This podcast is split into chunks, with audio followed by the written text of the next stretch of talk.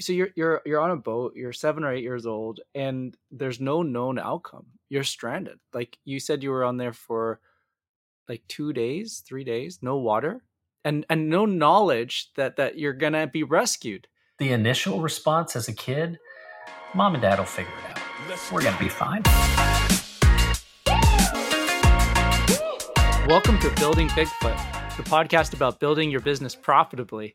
If you are uh, building a business, you're, you know, you're a team or solopreneur, you need to think smarter and you need to do things in a way that's going to help build your business profitably and into the future. And this is why I'm so excited to be interviewing Dan Stewart. Dan Stewart is a content marketing genius. He has the company uh, Happy Grasshopper. They I've known about Happy Grasshopper for years. I love the name Happy Grasshopper. It just brings a smile to my face literally every time I see it.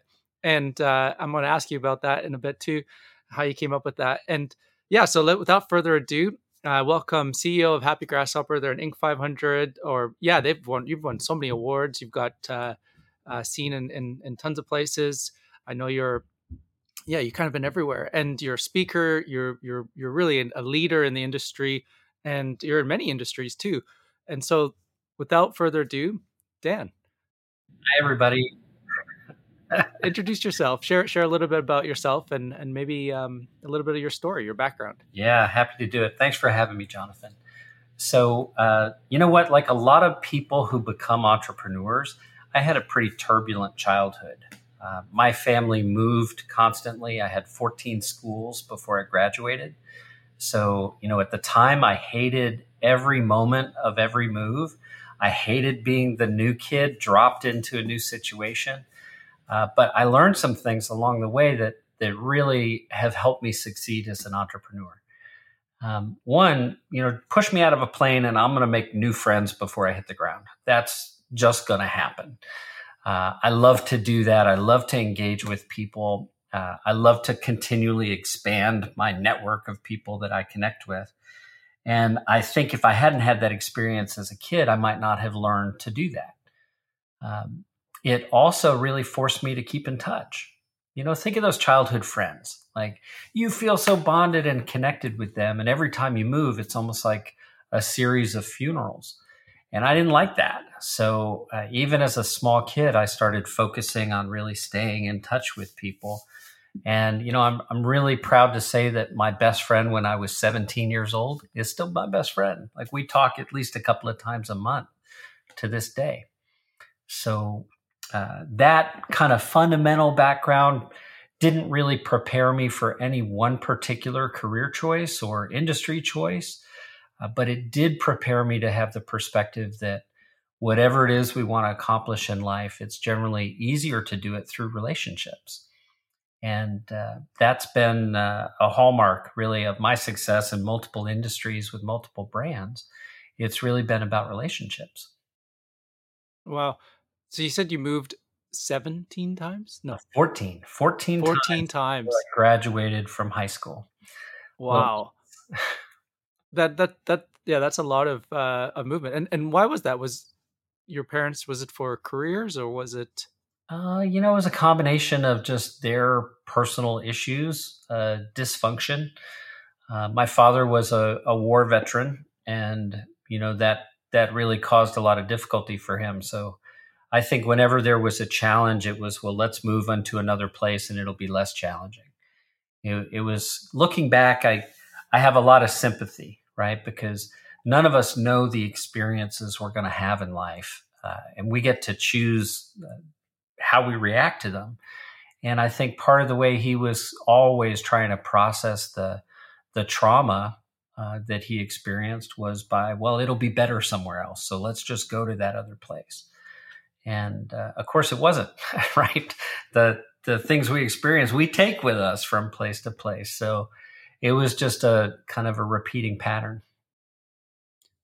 Yeah, that that is wild. I, I wasn't going to dive into this, but um, you shared a story because you spoke at uh, the Street Text Virtual Summit, and uh, it was a very powerful talk. And you shared the story of uh, your family uh, getting this opportunity to uh, go on a, uh, a sailing boat only to find out that the sailing boat was essentially uh, a wreck waiting to happen. It was um, like you said, the life jackets were were moldy. The the the boat itself was was in you know a bit of a disrepair, and it needed some work just to get it before you could take it out there.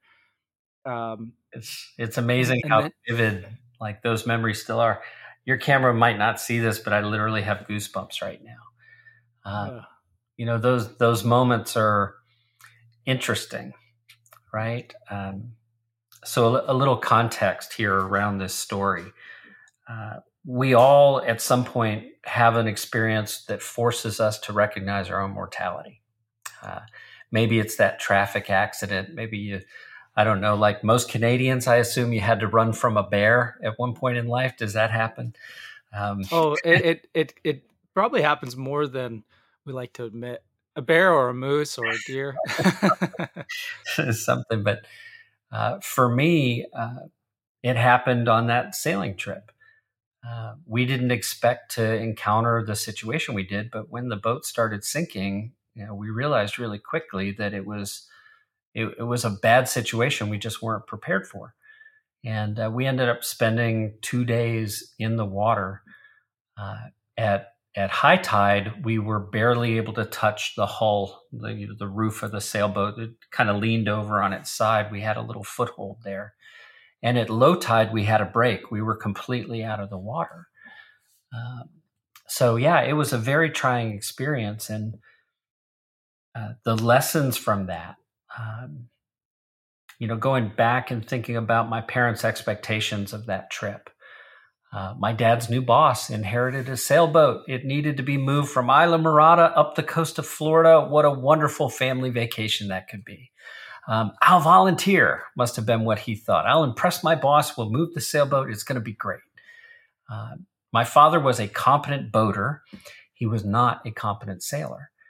And uh, so uh, he sailed the boat, uh, attempted to sail the boat over John Pennekamp Park, which is a barrier reef down in South Florida. It is extremely well marked, and he missed it because he's trying to figure out how to sail the boat properly. Uh, so a, a, coral head knocked into the side of the boat, or more accurately, we knocked into it.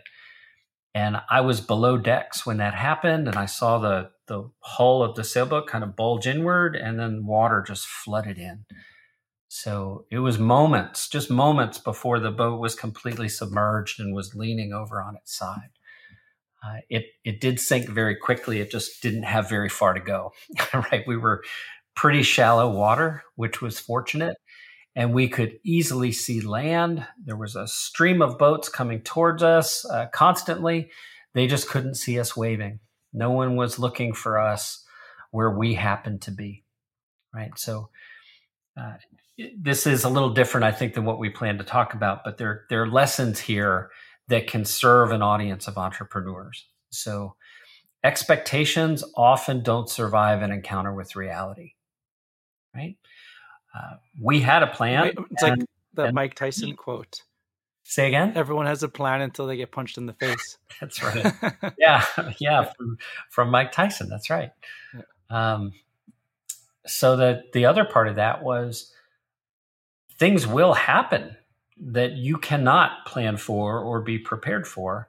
And how you react in that moment has a lot to do with uh, ultimately how you're going to survive. Uh, so, you know, I'll overlay that experience of the boat sinking with a, a past business experience. Um, I once owned a geotechnical contracting company.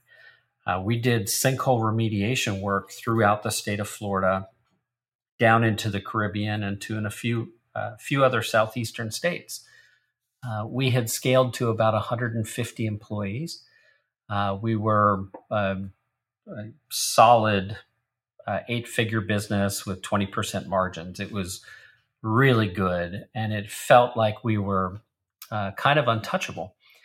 And then, with one stroke of the legislator's pen, the destiny of that company completely changed. Um, you know you can do everything right and yet things that you can't control uh, can alter your course entirely. So uh, just a little more background. There was senate bill 408 in the state of florida which uh, caused sinkhole coverage to no longer be available uh, for homes. So uh, your homeowner's insurance policy would no longer pay for that sort of uh, remediation work. And that kind of signed a, an end date uh, for that company.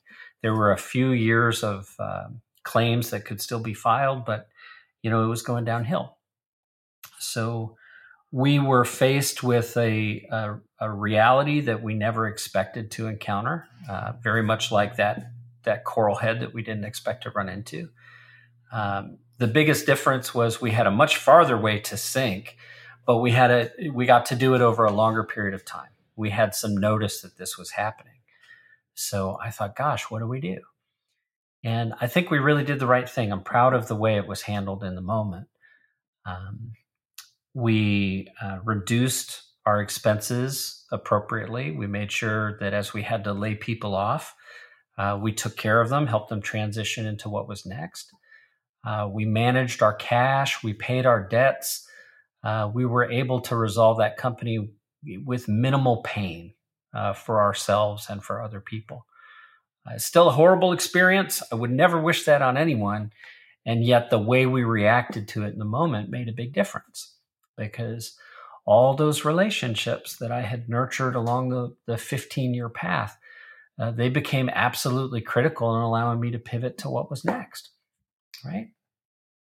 So, yeah, that is, that is a, a, a wild story and, and very similar, I guess, to the, your sailboat experience in the sense that it, you know, in, in the sense of the sail, the sailboat, you, your lives were on the line mm-hmm. and there was no, there was the thing that blows my mind with that story is how old were you again when you were on the sailboat? It was uh, the summer between second and third grade. So yeah, so very young, seven, eight years, seven old, or eight, like that. Yeah, yeah. So so you're you're you're on a boat. You're seven or eight years old, and there's no known outcome. You're stranded. Like mm-hmm. you said, you were on there for like two days, three days, no water, and and no knowledge that that you're gonna be rescued. Like it, th- that's though that the initial response as a kid, mom and dad will figure it out. We're going to be fine. Like your parents are here, they're staying calm, therefore you're calm. Um, and initially, the boat didn't completely go under the surface of the water, so you know it, it, it's not like we had to swim to survive in that moment. Uh, and there was plenty of boat traffic. We kept waving our arms. So it just seemed reasonable that someone would stop for us eventually. Um, but as the sun started to go down and the tide started to come up, we we started to face the reality that we were going to spend the night in the water, which you know, like reefs the world around, that's where sharks come to feed, and we had seen plenty of sharks throughout the day. So it, as the tide came up, it it really the terror set in. Uh, we did not have like that this was the dry run before the big trip. We we weren't intending to spend more than an hour or two on the water. We didn't have provisions. We didn't have a bunch of food or water. Um, it was the 70s, right? So my parents had some beer on board, and I did have my first beer as part of that experience. Get your uh, calories. I mean, just hydration of any sort. Uh, we were so sunburned and so dehydrated and um, I, will tell a little bit more of the story here. Uh, my father went into action mode, and he he started cutting ropes, and he cut some sailcloth, and he kind of jury rigged a little hammock uh, for us three kids. Uh, so, you know, if you picture a sailboat, it's got a keel underneath, and as it sinks, the keel hits the bottom and it leans over to the side. So a little bit of the mast was out of the water, and he rigged up this little hammock and loaded us three kids in there. And uh, I remember climbing in. I do not remember going to sleep that night, but I will never forget waking up because uh, my mom just had this blood curdling scream, this terror in her voice. We all woke up instantly. And um, my father was holding her on his shoulders and uh, he had a boat hook in his hand and he was watching something in the water like ready to push it away and then we'd hear a little splash and see a fin and it, it was just absolute terror i felt for sure uh, i was going to die that night it was a moment um, a moment we all face that I think the way we react to it has a lot to do. Um, you know, like anything in life, stuff happens to us. We decide what that stuff means. And uh, to me, that experience meant I couldn't really take anything for granted. Um, you know, the shy kid who moved all the time started to make friends. Uh, that was my response. I was like, well, I want to have friends. And I mean, I don't know. Maybe I, I won't ever have a chance to do it. So it, it, helped me get out of my shell as a kid, that experience. Um, so, gosh, there's so many lessons there. And as I tell the story, it, it is a little bit. Um, I, I, the word trigger comes to mind. Like I can feel what it's like in that moment as I'm telling the story now. Um, you know, I think many of us was like uh, to be afraid.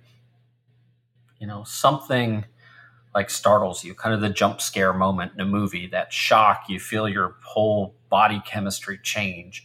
And then uh, you get that moment of relief. And we didn't get that moment of relief. You know, from the moment I woke up and I, I saw what was going on till the moment we were rescued, it was just terror that that grabbed hold of us and wouldn't let us go. It was like that electric jolt that just didn't stop. Um, so, segueing back to business, uh, when they signed Senate Bill 408, that wasn't the worst thing that had happened in my life, right? It, whatever it is that I faced in business has always seemed like so much less of a challenge than surviving those moments.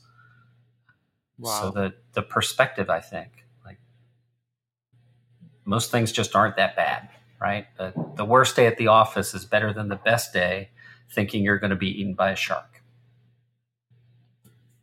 Yeah, it's it's so true. I mean, um, perspective is is such a powerful reality check. You know, sometimes we can get caught up in into a certain perspective because we're so close to it.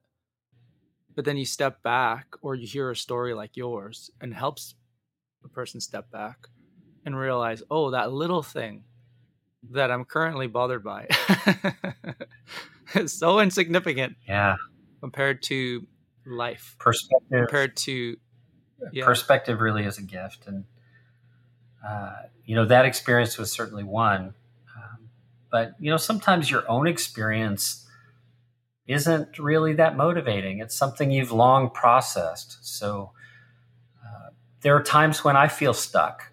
You know, why aren't we making more progress? Like, what can I do? How can I speed things up? What can I do? How do I overcome this challenge or that challenge? And, you know, I try to think about all the, the millions and millions and millions of people that would have gladly changed their situation for the, the challenges I'm facing. You know, you, you look at the war in Ukraine currently, you look at any war in history, and, you know, countless lives getting snuffed out way before their time famine, disease, warfare, uh, horrible atrocities, genocides, the Holocaust. Uh, and I just think, wow, how privileged am I? How lucky am I to have these problems to face instead of those problems? Um, and that you know that kind of gets me going right that's a, a, global perspective i think most of us can adopt i don't know how many ukrainian lis- listeners we have at the moment. Um, but yeah it's I, I, think perspective is a gift for sure. Yeah absolutely. So uh shifting shifting gears a little bit um you know so then how what what was the like the journey to go from the company that ended to Happy Grasshopper?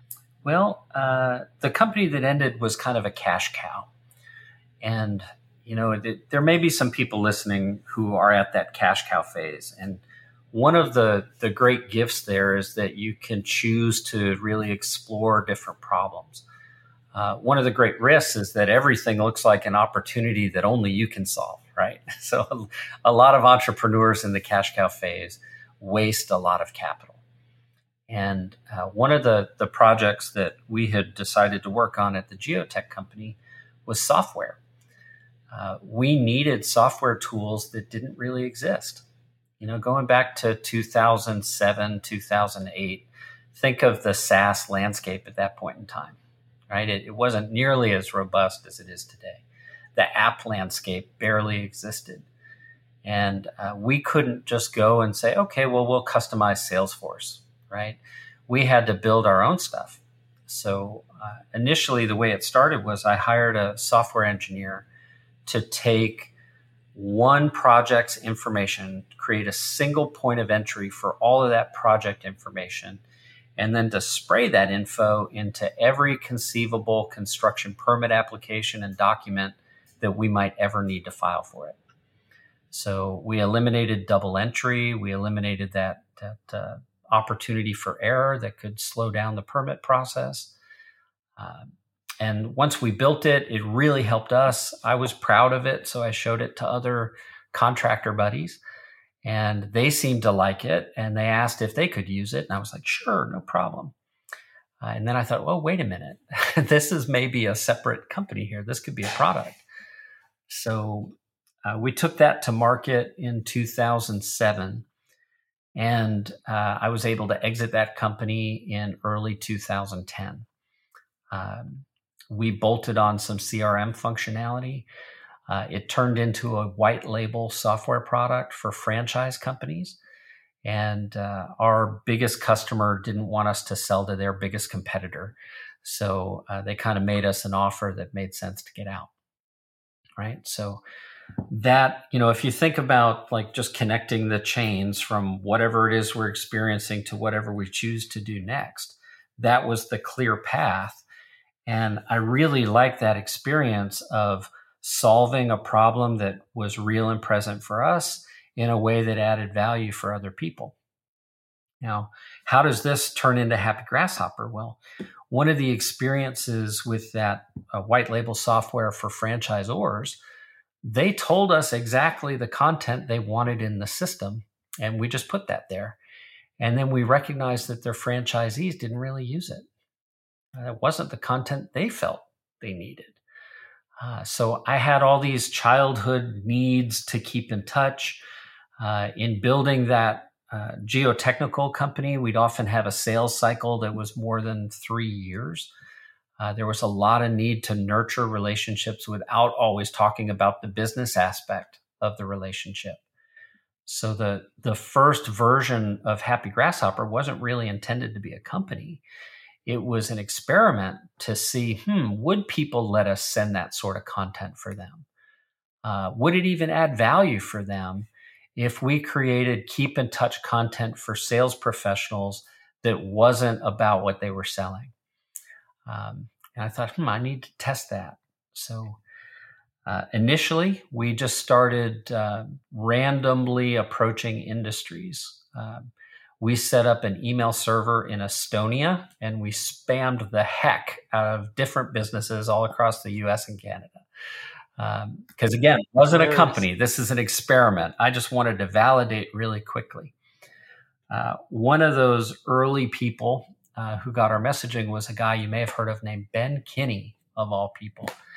And uh, he signed up on our website uh, he liked the the messaging. He liked the results he was getting when he sent it. And so next thing I know, he's sharing us on. Uh, at the time, he was doing these IMSD webinars, Internet Marketing Specialist designation. And I had never talked with him. I didn't know who he was. And all of a sudden, we had like 150 real estate agents sign up one day. I was like, oh, that's interesting. Maybe real estate is the place for us to focus. Uh, so you know those early stages of a brand uh, i really believe you've got to validate quickly whether or not it makes sense to spend any more time focusing on that and those early signups showed us that yeah we did need to spend more time and we also needed to narrow our focus to a single market so uh, i had never been a realtor right i was never an agent and never a broker i had purchased my own homes but i didn't have uh, the industry knowledge I just had the software knowledge and the business building knowledge. So early on, all we did was talk to everybody. I wanted to really understand what their needs were, what their challenges were, how else they were attempting to solve these problems, where we might be able to add more value for them. And uh, over the years, that's caused us to expand from just one email a month that wasn't about real estate to you know a full multi-channel multi-touch keep in touch service for recruitment for lead conversion and of course for past client and sphere nurturing. It's been a journey. It really has been over the past 13 years. No that that's so um that's so great. And where did the name happy grasshopper come from so there's two stories here the truth and the fiction uh, i'll tell you the fiction first right uh, this was submitted by a user. We ran a, a contest our first year about uh, how to explain where our name came from. And uh, I love this submission. They said, Hey, Dan, anybody who's ever worked in sales knows what it feels like to be treated like an insect. Uh, you know, they just, oh, you're in sales. Ugh, they turn up their noses, right? Eek, a salesperson, run. Um, and yet, you know, what do you do as a sales professional? You hop in and out of these really intense relationships. You're just constantly moving on and on. Uh, and yet, if you really want to be successful in sales, you know you need to build long term relationships. So, if you're going to be an insect, you need to be a happy grasshopper and stay in touch with everyone that you meet and build real, authentic relationships with them. I was like, oh, that's so much better than the truth, which is uh, which is again, I wasn't starting a company. I just wanted to run an experiment. So I called my buddy Celeste. I talked it over with her, and she said, "Oh, I love the idea. Let's do this. Um, have you thought about what to call it?" And I said, "No, not yet." And she said, "Okay, I have a URL I've been wanting to use. It's Happy Grasshopper. What do you think?" I said, "Sounds awesome. Let's go with that." So it was a 10 second decision. you know, I've I've found in life sometimes those 10 second decisions are the right decisions. They feel so easy, you almost like second guess it later. But the reality is, is it was so easy because it was so right. And I, I think the name is perfect. Well, thank you. I mean, the the user description really does kind of fit. Um, I will say that it, it does something that's an important technique everyone listening to this should use in their business. Uh, this is the formula for engagement. It works across all media. If you engage curiosity and leave it unresolved, people will engage with you. Right? Create curiosity, leave it unresolved. So, the first trade show we ever exhibited at, people would walk by and they'd see Happy Grasshopper on the sign and they go, What is that? Like it creates the curiosity they really wanted to know. And so, you know, I used to be a proponent of naming things exactly what they are. Um, you know, help people understand with your name what it is you do. That's that's what I used to really focus on. And now I think, you know, Happy Grasshopper may be the best name I've ever created for any of the companies I've started. Um, you know, and, and, today as an investor and an advisor, I think about that as well. Um, so, Jonathan, we haven't had this chat, but um, I'm currently connected to six companies. Uh, many of them are in the prop tech space. So, uh, that's all up at danstewartcompanies.com. If you're ever curious, you can just take a peek. But some of those brands you may know, uh, some of them you may have never heard of. Um, most of them were named before I was involved, or they'd be happy something or other, right? That's awesome that that's um and that, and that's the like the way business I, I love it when you see that progression where it's like you start something you have that entrepreneurial journey but then now you get to so support other people on their entrepreneurial mm-hmm. journey and uh, it, it's it's you're moving into that um mentorship kind of role i think where where you're now getting to share a lot of the lessons that you've learned many times the hard way and but it, it, it really can accelerate other people. I, I often I have this perspective where I look around and I realize that everything, you know, that um because I feel life is such a blessing. And and I feel like everything that I get to to participate in is really on the backs of of giants and these are the forefathers the people uh, or, or, or foremothers you know what i mean? People who've yeah. who've who've gone forward in life and they've they've taken a risk and they chose the the path that maybe wasn't easy um but it, it endured.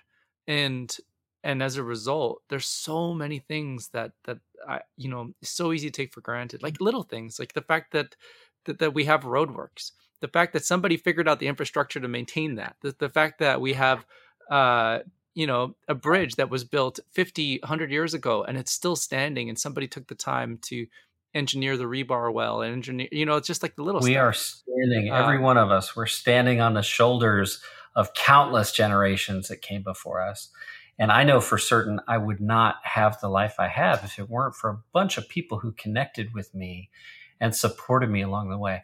In fact, um, I'm going to recognize one of those people right now. Okay. Going to the early days of that geotechnical contracting company, we rented some space in a construction yard to park our trucks. And there was a monthly bill that had to be paid on time, or Kenny Faircloth, who owned the lot, would come and kind of rattle your cage a little bit. And uh, one month we were late.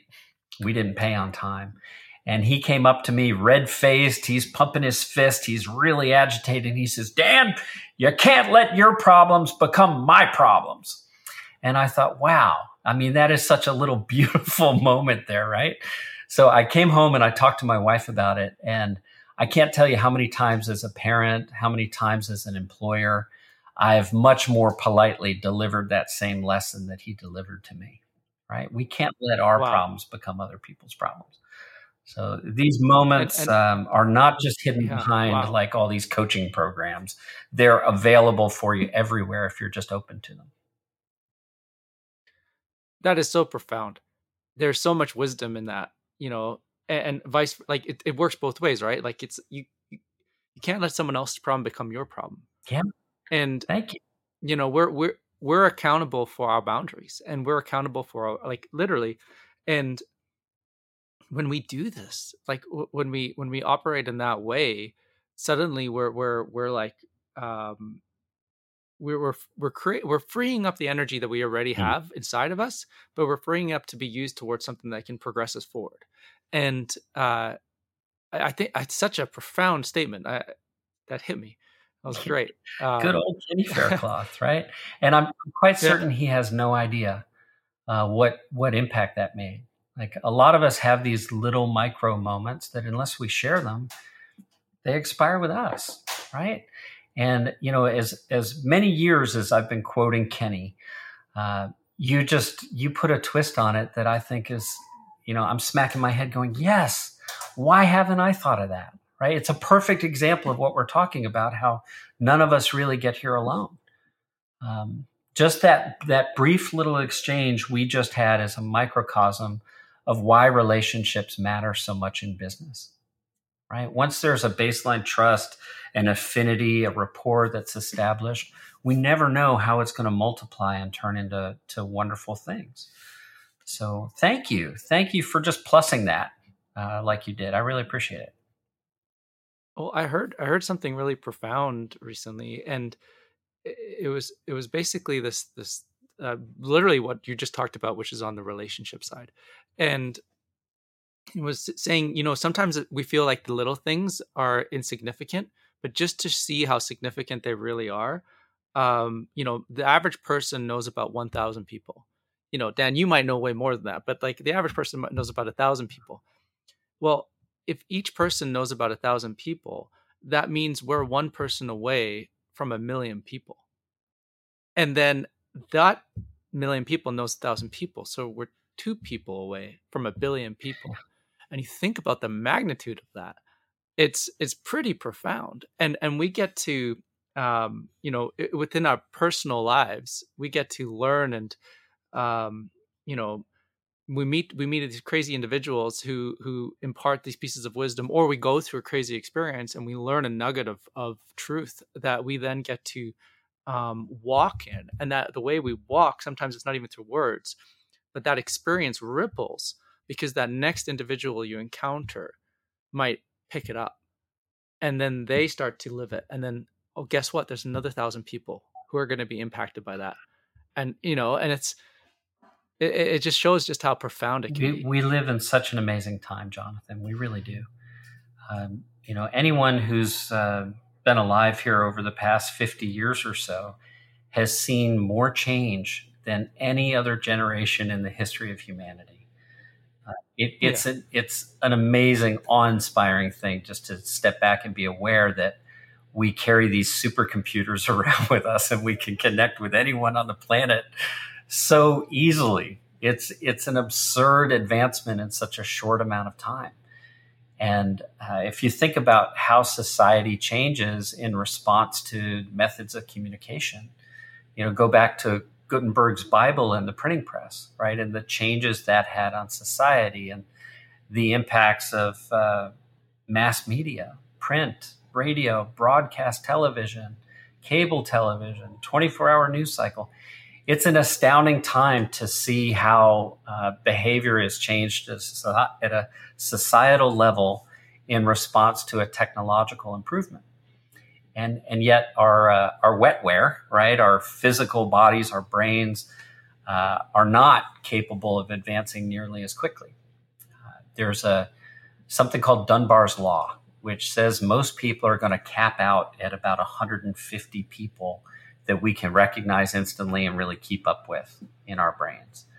You know, so you you take those thousand people that you just mentioned. Imagine yourself walking around your favorite grocery store with those thousand people. Okay, you go into the store and you've got some anxiety because you know everyone in there knows you somehow and yet you're going to cap out at about 150 people where you could walk up and say, Dan, how are you? How's it going? It's good to see you. How's your wife? How are the kids? Like you would have that kind of context for no more than about 150 people. So when you think about you know all the classic database structures like your A's and your B's and your C's, those A's are those people that you absolutely recognize and can engage with. So even if you just start with 10 people there, that's okay. You're starting there. And then, you know, as your career grows, as your business grows, you can can expand that. And then you have to make a transition because that 151st person that knows you, you're going to stand there and go, "Oh god, I kind of know them, but from where?" Right? You'll have that moment of anxiety. Um, so it, it's important to think about the difference between personal communication and brand communication. Um, if I send a message as a brand, you know that that's marketing, you know that that's safe to ignore. If I send a message from me as one human to another human, and we have some kind of a relationship, that message is not safe to ignore. Right? So uh, think about this, business owners uh, entrepreneurs of all stripes. You know, your your marketing, your advertising, all of these efforts that you make, the end goal is for you to have a conversation with someone that can be helped by your product or service. Right? So every one of these people that you have helped has the potential to become an advocate for you, not because you're offering them some bonus or discount or payment commission for whatever referrals they send, but because of the relationship. Uh, like Ben Kinney, who sent all those people our way. I owe the guy a car. Uh, he won't even let me buy him a cup of coffee, right? There, there doesn't need to be a monetary exchange as long as the value is real. So that's a, a pretty good segue back to business where we have to recognize that uh, to be profitable, we need to maintain those relationships with existing customers for as long as possible. And that only really happens if we nurture that relationship and continue to provide value over time. Yeah, so let, let's let's dive into that a little bit. So, you know, how do you how do you use content to grow the um, that that database of, of relationships that you're you're building and then how do you use content to um, to to really build and to um, deepen the relationship with the people that you now uh, are um, you know that, that are in your your your sphere your circle. yeah well it's two distinctly different types of messaging for sure. So uh, we'll start at the top of funnel, right? Someone is unaware of your brand. They don't know that you exist, and yet they have an interest, right? Not in your product or service, but an interest in a problem that they would like to solve, right? At that stage, they would be problem aware. Um, and this, by the way, is is not me. This is Eugene Schwartzman. This is really well uh, defined uh, stages of thinking and, and how your content strategy needs to uh, be aligned to fit them. So, you know, we're, we're both familiar with the real estate world. Uh, so let's use a, an example here. Someone might wake up and say, I'd like to live in Kelowna, British Columbia. That would be amazing. And so they're curious, you know, home prices in Kelowna, British Columbia. That's the search they're performing. And that takes them to lots of places where they could look up that sort of information, right? They may have no near term interest. They just have a little bit of curiosity. They'll click through a few links on a website. They're not really ready to go further with that conversation yet. So, at that outermost layer, the content you need to provide is the sort of content that will be interesting to people who recognize they have a problem and yet they don't know how to solve the problem yet, right? They're just starting to investigate it. And uh, it, the smartest marketers are going to find ways to nurture that interest over time in such a way that the person who has it decides to actually work with you. So uh, there's something I learned from uh, a shared buddy of ours, a guy named Dan Martell, very successful Canadian entrepreneur. And uh, he has a formula he calls chocolate broccoli. And I, I love this, right? Everybody wants to eat the chocolate and yet, if uh, they're going to be healthy, they have to eat some good stuff too. So when you're creating that content for that outermost layer, you might have a an article like how to get the best possible deals on Kelowna real estate. Right? That's the chocolate. That's what everybody wants. Uh, the broccoli is, of course, they need to be qualified. They need to be capable of making the move. There's all those things that they need to go through. So publicly you're serving that thing that really attracts them and then privately you're you're giving the effort that makes sure they'll have success in fulfilling their goal yeah that is that is such a memorable uh, lesson the chocolate bro- broccoli i think it is such a good point and then so now you've you've created this attraction content and you're you know you're you're you're commun- you're speaking to a person in a relevant way because you're talking about something that they care about which is this is the challenge i'm facing and you're you're telling me that you might have a solution to this problem. So i'm i'm paying attention. And um and now are you when you're creating that kind of content are you providing the solution or are you just are you providing like how are you how are you speaking to that person um are you asking about a service we might provide at Happy Grasshopper? Are you asking me how we would do that for?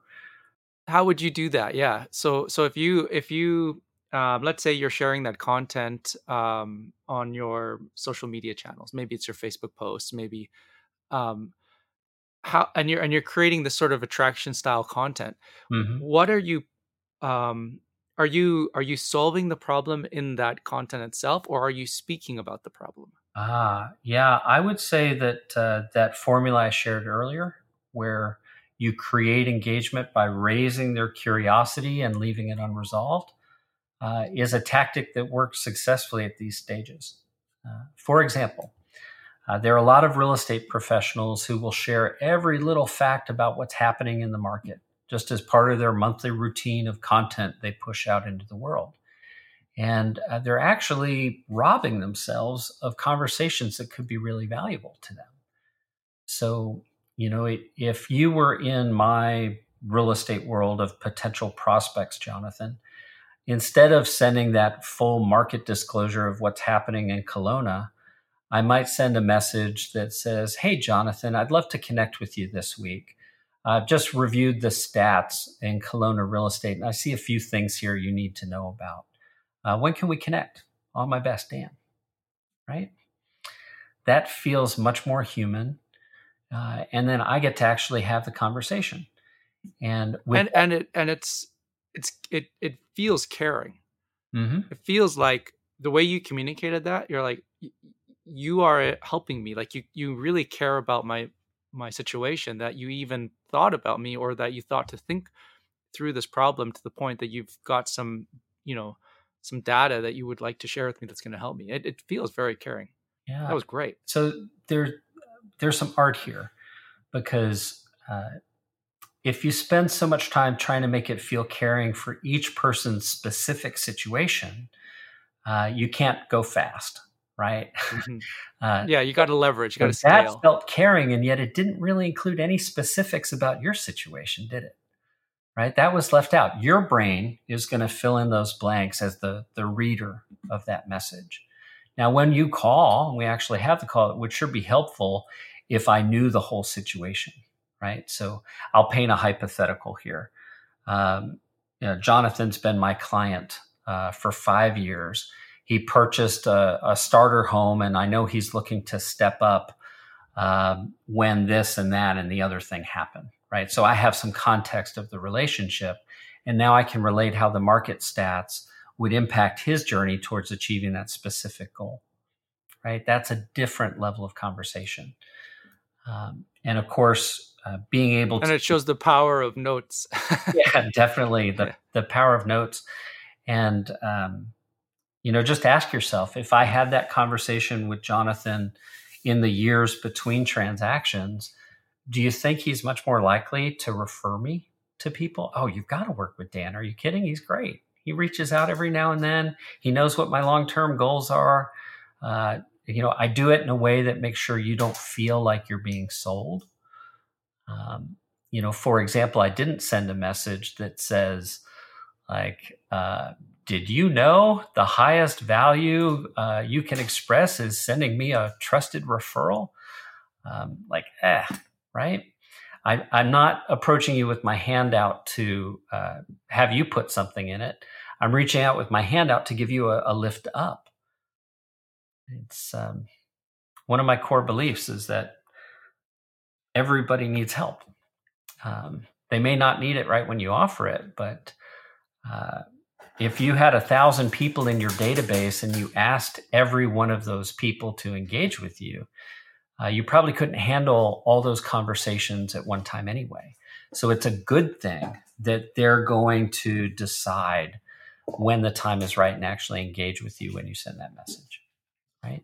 You might get it and yeah. say, you know what, Dan, I don't have any interest in doing anything right now. So you're moving on. That's it. You don't even reply there's still value that I sent that message. I'm now more top of mind for you than I would be if I didn't send it. It's now more likely that when someone approaches you and says, Hey, do you know an agent I should talk to? Or Hey, I'm thinking about moving to Kelowna, you might refer me. Does that all make sense? I mean, there's so many layers here.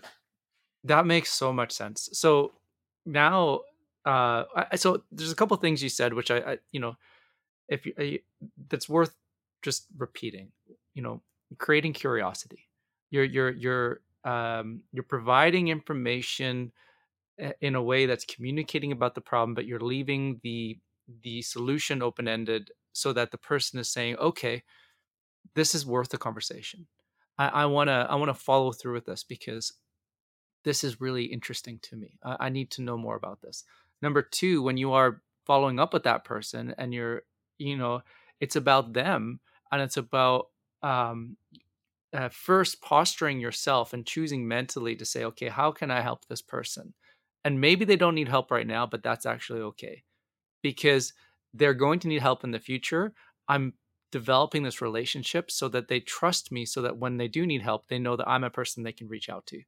And then uh, number three, which is how what a great perspective is that if you have a thousand people that are in your database, imagine if a thousand people needed your help right now it'd be overwhelming the the the wheels would fall off. It would be you know the vehicle is not designed to carry a thousand people. It would literally stop it from moving. But you could maybe fit three people in there.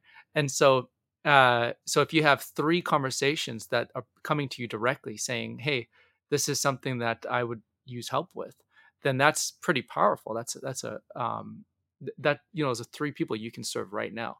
So what content are you then providing in an on or not con um yeah, what would be the framework that you use when you're creating content over um, uh, in a in a more of a nurturing um, position? So you've done the attraction, and you're like, okay, I'm creating curiosity. Now I'm I'm I'm building this content for um, establishing, um, you know, more more of a relationship. So context here is important. So I'll, I'll paint a few different pictures. We've used the example of someone having an interest of moving to Kelowna, but maybe they live in Florida like I do, and they don't even know if they'd be allowed to live there. Right? There's so many questions. So that person has some interest, but they don't really have any intent right? There's no near term plan to actually do this thing. So, uh, the kind of content strategy that you might think you should deploy with every lead in this scenario actually wouldn't be a good thing to do at all. Um, you know, if you were that agent, Jonathan, and I came to your website and all of your content was designed to get me in your car this weekend so we could go look at real estate, you know, and and you hammered me over and over and over again with that, um, it's just not going to be helpful and I'll likely unsubscribe, right? I won't want to be receiving that content from you. Uh, so consider intent uh, conversely with someone who goes to a portal and searches for a home, right? Whether it's Zillow or realtor.com or whatever it might be. Um, they're putting in a price range, a location, they're looking at multiple properties. Um, they are more likely to have intent. And yet the data at scale uh, says that, you know, last year there were about 150 million digital leads for real estate for around 5 million transactions. Uh, most leads register around 18 months before they're willing to speak to an agent about real estate. So, um, the best content strategies we've tested are going to acknowledge that person in a way that they can engage right away if they have a near term need or interest uh, while also nurturing them over such a long period of time that they don't feel pressured if they haven't responded right away.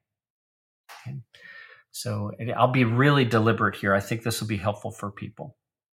An acknowledgement sequence is something that sets an expectation that gets fulfilled by further automation. So if you were that lead on my website, Jonathan, you might get a text that says, Hey, Jonathan, uh, it's Dan at Dan's Realty. Thanks for finding me online. I'm wrapping a meeting now and I'll call you in about 20 minutes. Uh, if it's urgent, please text and I'll step out. Right? If you get that as a text message, it doesn't feel like an autoresponder from a website. It feels like a real human being's involved. And then 20 minutes later, a ringless voicemail drop arrives. Uh, hey, it's me, Dan, over at Dan's Real Estate. Uh, just following up with you like I said I would.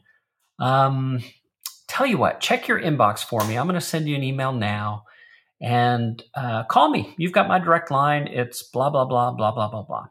Right? Talk soon. Thanks. Bye. Right?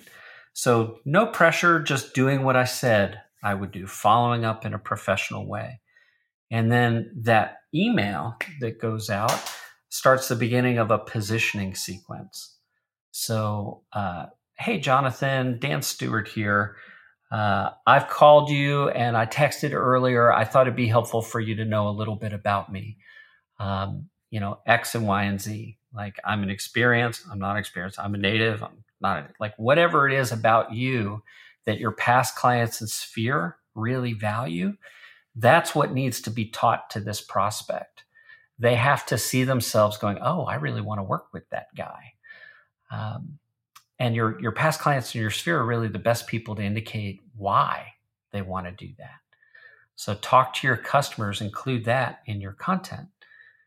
And then of course after that positioning phase which uh, for us we recommend about a week of that sort of content um, we move into the long-term nurturing phase. And in that phase you should be sharing the things you really enjoy about your community. Uh, humanize yourself right? Talk about the local charities you support. Uh, share your favorite restaurant.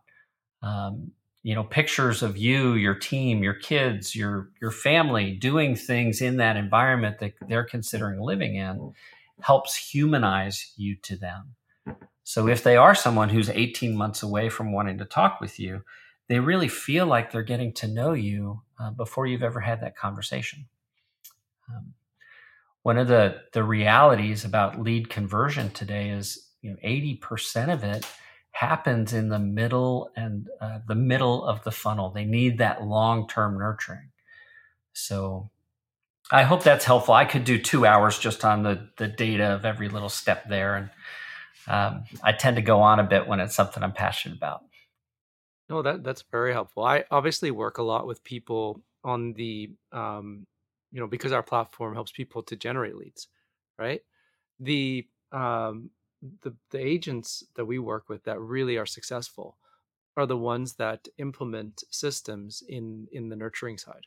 And they see it as as building a business. So they see it as this long-term solution. And and i don't know if they use the exact words that you were describing there of seeing it as a thousand people but it's okay if not everyone needs to use my business today because that would actually overwhelm but i think they think about it in the same sort of way in the same framework and so um the key there is that as you said 80% of conversion happens in the middle of the funnel.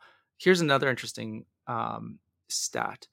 If you look at if you are like so um, if you if you generate leads in one year on Facebook, on average, if you were to take those leads and pump them in an MLS and just see how many of those people actually bought or sold that year, the percentage is really staggeringly high. But guess what the average conversion rate is for a real estate agent for internet leads? One percent. Is that right? Yeah, it's like one to three percent, depending on yeah, depending on the um on on on what they're running or what they're what they're marketing in the market. And it, it, what that tells you is that there's a lot of people who would have done business with that person had they been there in that journey. So, um, so when you when you're building out this this um, this long term content marketing solution, uh, when like what's the right way to check in and see if if they're ready yet like if they're raising their hand. Because oftentimes people will say six months but they really mean three months. Yeah so uh, we'll go back to that formula uh, create curiosity and leave it unresolved. Um, you know asking a question is one of the best ways to make people curious about something. So um, I mean, there there's so many examples here I could run with, and I don't know if I can do a screen share and show you a bunch of different content strategies that are useful. But w- what we see across the members we serve is a, a tendency, and it makes perfect sense that people would have this tendency. They're focused on those people who are ready now, right? So if that brand new lead engages with the agent quickly, that's wonderful you know that that lead will get the agent's attention. They'll be well served. The agent wins. The client wins. That's great. Uh, the sad part is that so many of those leads are longer term conversion opportunities and people just don't follow up with them uh, partly because uh, of lead fatigue. Again 150 million leads for 5 million transactions.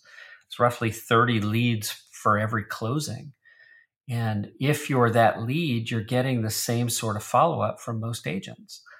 Uh, the easy thing to do is put them on a saved search, right? So imagine you're a buyer today and you've got, you know, you've registered in 10 or so different places online. Uh, some of those places have sold your information to multiple agents. Uh, you're now getting almost every single day multiple IDX search updates, new listings, price change alerts all of them trying to, to divert your attention back there. So rather than thinking just, you know, how to win the client, you need to think about, well, what can I send? What can I say that competes effectively against all of that saved search information? And in all of our testing, uh, the content that works is content that humanizes uh, the agent to the consumer and uh, includes calls to conversation. Right?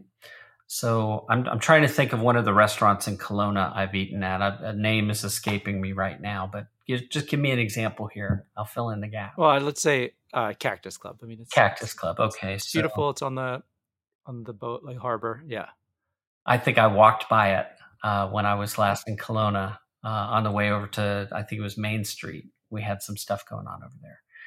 Um, so, Cactus Club, right? So, let's imagine you're deep into the nurturing phase. You're a lead that's registered on, on a social media site or an IDX lead, or you're in the database of an agent who's local to Kelowna.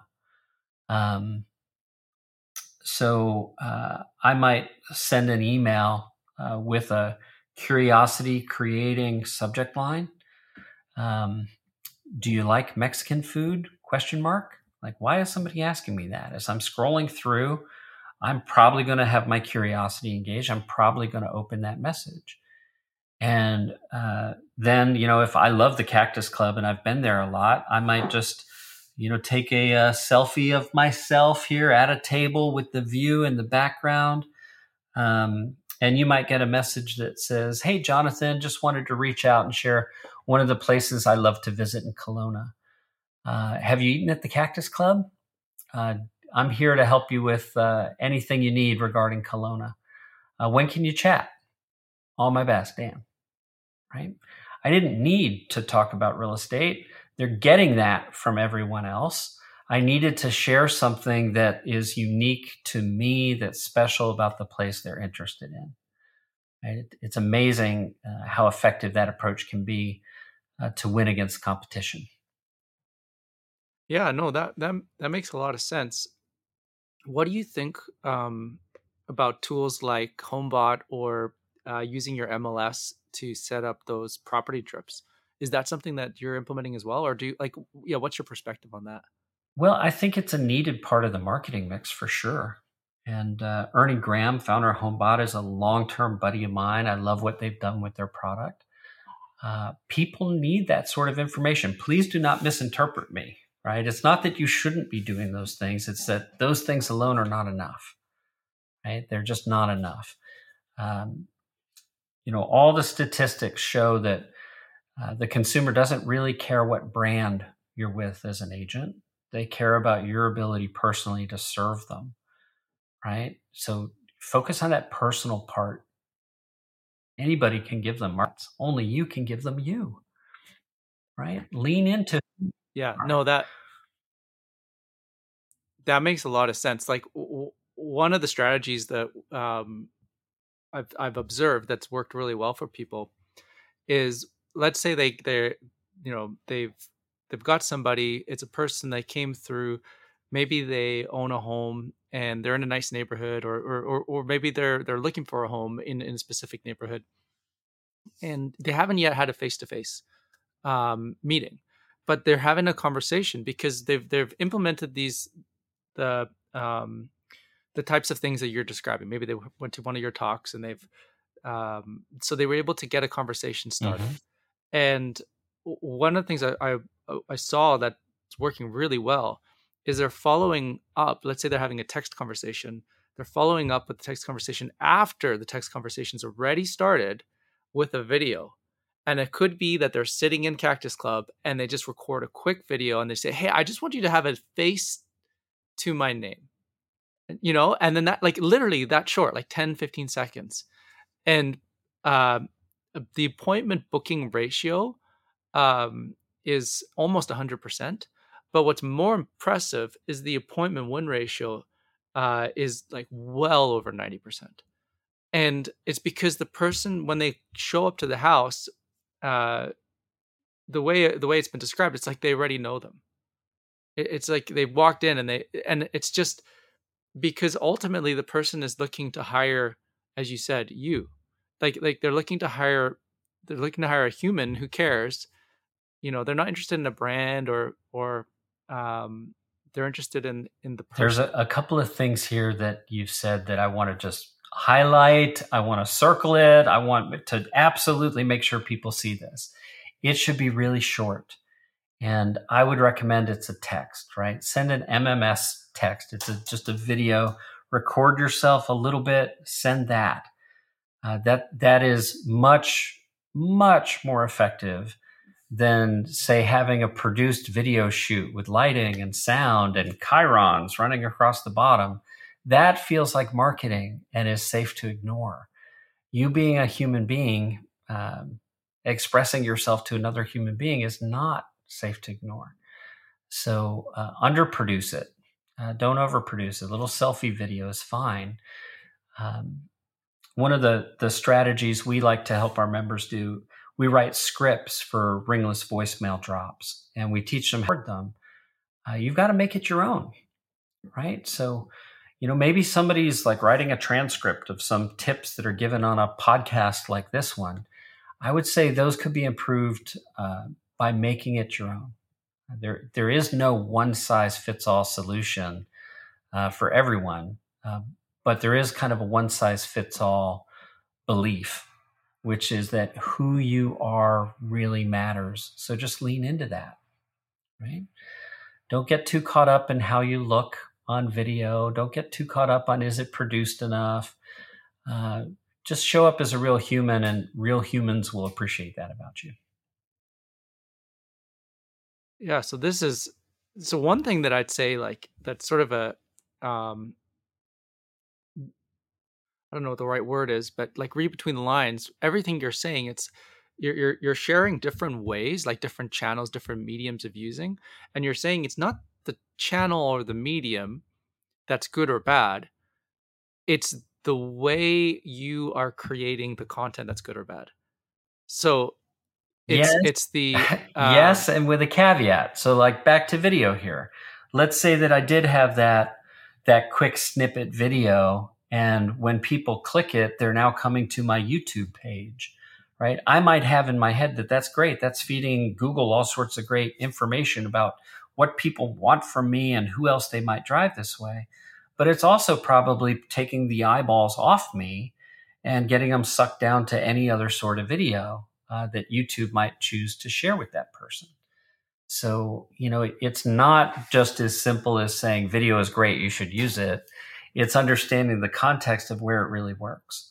So, you know, back to that outermost layer where you're attracting people, it would be wonderful if you had a video presentation people could watch that doesn't feel personal because it's not at that point. It's not about you, it's about their interest right? But deeper in the funnel, once they've they've recognized that they have a problem, they've identified that you're someone who may be able to solve it, then it's really appropriate uh, to get personal.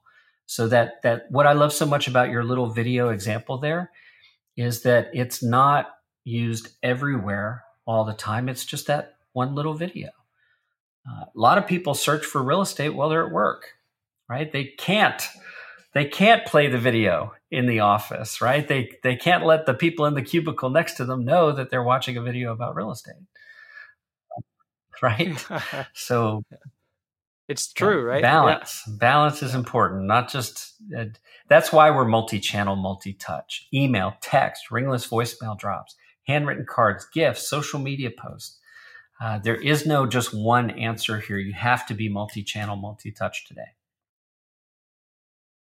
Yes. So so you so different channels for where you where you're hosting your content and creating it, but you're you're being strategic with the journey that you're bringing that person along, so that you can ensure that you know if you send them a video or if you send them uh, content that they're clicking on the link that's taking them down the journey of getting to know you and not accidentally getting sidetracked down a different journey and and then losing them along the way. And then part of that which I was thinking about, which I thought was interesting, is that you were saying like it doesn't like you you'll coach them on scripts for voicemail drops, or you'll teach them how to do, um, you know, the the video or the email or the, um, you know, you you you provide a whole host of content marketing um, uh, solutions within Happy Grasshopper, and so you're you're you're not biased to any which one it seems but you're rather you're saying let's use the the method in the way that makes sense for the context of that relationship. That's that's sort of like what I was. We're very much biased to what produces the results. You know that yes. the time we live in, it's easier than it's ever been in the history of the earth to send a message, and as a result, we all get way more messages every day than we can pay attention to. Uh, the quality of the message today makes all the difference. So you know, let let's go a little further down this road, right? We we talk about that outer layer, uh, outer layer. Let's imagine that you've produced uh, a great blog post, a great video content. Uh, you've got something that is gaining traction. Lots of people are viewing this content and they're doing it in a way that you can now capture their information. Maybe it's a form on a website. Maybe you'll you're pixeling them for retargeting. Um, whatever that minutia is, the point is that you've got more people consuming it than you can actually serve. Right? Maybe you're getting leads uh, that that just aren't appropriate for you. You can't handle it. Um, so you could maybe refer those leads to someone else but you could also really hyper specialize. So, you know, I've visited Kelowna once in my life. I won't pretend to be an expert in Kelowna, but I, I had a wonderful hike up Knox Mountain. I, I saw all the sailboats in the harbor. Uh, it looks like the kind of place where there's lots of diverse interests, right? Uh, maybe there's a great golf course. I don't know. I didn't get to see one, but there are wineries. There's all kinds of wonderful things to do in Kelowna. Well, I happen to be a sailor, right? That's something that I love to do despite my early childhood experience of sailing. Um, so I could credibly uh, talk about that.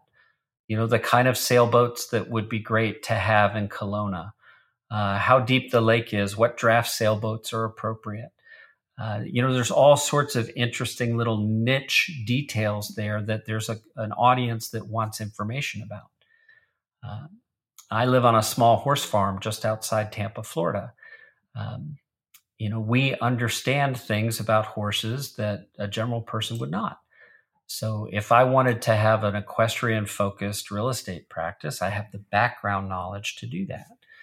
Um, so, you know, whatever it is in your personal life, wherever your interests lie, it's likely that they're shared by a large enough audience of other people where you could build some affinity with them and you can stand out as being credible to them. Um, you know, for example, uh, the effort that we're engaged with right now here in real time, uh, recording a podcast for an audience of people who own businesses and want to understand how to grow those businesses and be more profitable. Uh, Jonathan and I have experience with this sort of thing. Uh, if you're finding this content online, you have an interest in that sort of thing. The reason this this effort exists is because both Jonathan and I would like to identify people that we may be able to serve in a higher capacity. Right? It's just that simple. So where we could talk about anything and everything, we're choosing to focus on the things where we are certain we can add value uh, to people. So I hope that helps kind of bring it yeah, full circle there, right? It's all connected. Yeah, I, I I love it. It's it, it is all connected and it is all about adding value. And and you know, I feel like people have got gifts and skills and talents and passions and interests. And they've also got dreams. And there's something beautiful when those things all collide. And and it, it collides in a way where it gets to serve people, it gets to serve others. Like humanity is better off when you have a person who's really great at something, they love doing it, and they're doing it for others like that is i just feel like that's that's just such a beautiful beautiful thing um another question i have with happy grasshopper i see you're serving 40 plus industries um i'm just curious because i mean as we talk about building business we talk about some of the challenges. How did you at, at what point did you look at that and say okay i've got my my my niche. I know that i'm you know ben kinney i've got my agents coming in. At what point did you start to expand out? And um, and how did that happen? Um, the the most common way and for total clarity here from a marketing grow happy grasshopper perspective we really only focus on real estate. Um, and yet you know eh, just like if you're a realtor everyone you know has to live somewhere right? Uh, and everyone they know has to live somewhere. Well everyone we serve knows someone who needs a service that kind of does what we do. Uh, so we have a whole lot of people who maybe they're listening in on a, a consult and and like Lee Henry, for example, he's a great example of ours. He owns a conglomerate of companies under the Golden Shield brand, and uh, his wife is a real estate agent. Uh, so she was in the midst of a consult with us, and he was hearing in the background, and he just kind of walked over and asked if we could maybe help him too, right? So that's the most common way uh, that we've expanded into these other verticals and as a serial entrepreneur, um, I can say with confidence and certainty that what we do will work in any industry where relationships are important. And I don't know of an industry where relationships aren't important. So, yeah, you know, it's funny. I was thinking about that key thing this morning, even um, when I first started, um, you know, a long time ago now you know, I, I I think I knew relationships were important from a personal standpoint. You know, I'm I've always been very relational as a as an individual, but in business, I would look at people and say, well, it doesn't seem like relationships are always that important. Like, um, look at the rise of um, you know later like Mark Zuckerberg. I don't know if it was because of relationships. Look at the rise of some of these other individuals, and uh, over the years, I've completely flipped. And this just I think it's a maturing and realizing no, relationships are the most important. And if it wasn't for relationships, um, even Mark Zuckerberg, like Facebook, it wouldn't be where it is today. It would have been because of the relationships that he had around him, the individuals, whether it was the relationships with great um, business consultants, great advisors, great, um, uh, great connections with um, uh, even Napster at the time it, it it's through relationships that uh, businesses end up uh, thriving. And uh, at the end of the day, so I was just in Victoria, which uh, you know uh, you know about, and at the end of that trip, I spent this week of quality time with my two girls, six and four, and um, and then yesterday, my wife she pulls up my heartstrings even more because she's like, "Look at this video," and it was of an Easter egg hunt two years ago, and I'm looking at my two girls, and they would have been like two and four at that time. And I was like, wow, they grew so fast. It's like, I don't want to miss that. I, I don't want to like I don't want to miss this journey that they're they're with they're having and um I know your daughter just competed in in the um the national gymnastics for the US of A which is amazing and uh and it's like you want to be there for those things because it's like like building a business is a lot of fun serving clients with your strengths is i think one of the greatest things we can do as far as like purpose and alignment but then being there for like relationships and families and, and and the relationships that we get to build in the industry along the way that's like that's the i feel like that's the meaning. That's the i think there's a really the simple question that helps us focus on that. What is the purpose of prosperity? What is it for that's a question each of us gets to answer. We'll have our own answers for that. Uh, and I think we have an alignment here. Like the, the purpose of our prosperity, uh, it's not just about the dollars, right? It's about creating those moments and those experiences that we know uh, will cherish beyond whatever financial outcome we may have accomplished if we had dedicated the time to something other than being with our girls in Victoria or, or supporting our daughter at the U.S. National Gymnastics Championship. It's like crazy great thing to get to to help her do. Um, so you know, if, if uh, the purpose of prosperity is really to live a meaningful life, um, we're the only ones who get to decide what meaningful is. You know, kudos to you if that's Ferraris and whatever else you might want um, like no judgment here sincerely. It's just let's recognize that uh, we have a drive to have a, we must find a meaning in our lives. That's not something that uh, we tend to do well with if we don't pay attention to. We have to decide what this is for. And I'll say that the mission I've been on, my labor of love mission over the past 13 years at Happy Grasshopper, it's all about making the world a better place by connecting people in conversation. You know, that that agent who's thinking, "Oh, another lead. There's probably a bad lead." That person's just tired, right? They have lead fatigue. Um, they also have the authority to decide, oh, great, another lead. This is an opportunity for me to really help someone improve their life and, and to be curious about what sort of challenges that person might have that they can help them solve. So, uh, again, we're back to perspective, right? Something happens, we decide what it is that that something means. Uh, whether it's a sailboat sinking, whether it's Senate Bill 408, uh, whether it's you know 150 million leads for 5 million transactions uh, the way that we react to it i think really determines our outcome dan this has been an absolute treat i have enjoyed every second of this conversation um, what would you if, if you could leave um, the audience the listener with one thing today what, what would you what would you want to leave them with um, Four words. Now is the time. Whatever it is you're waiting for, now is the time. You might not get tomorrow. we never know. Uh, we never know when our turn will be up. So, uh, if there's someone in your life that needs to know that you love them, tell them. Right? If there's a an ambition you have, reach for it, do it, go, get it done. Now is the time. That's what I'll leave you with. And of course, if I can help any of you in any way, uh, please track me down online. I'm pretty easy to find. Well, thank you, Dan. So grateful. This has been just an amazing experience. And that those are great, great wise words. Well, thank you. It's been a privilege, Jonathan. I'm really proud to be here. Thank you. Let's go.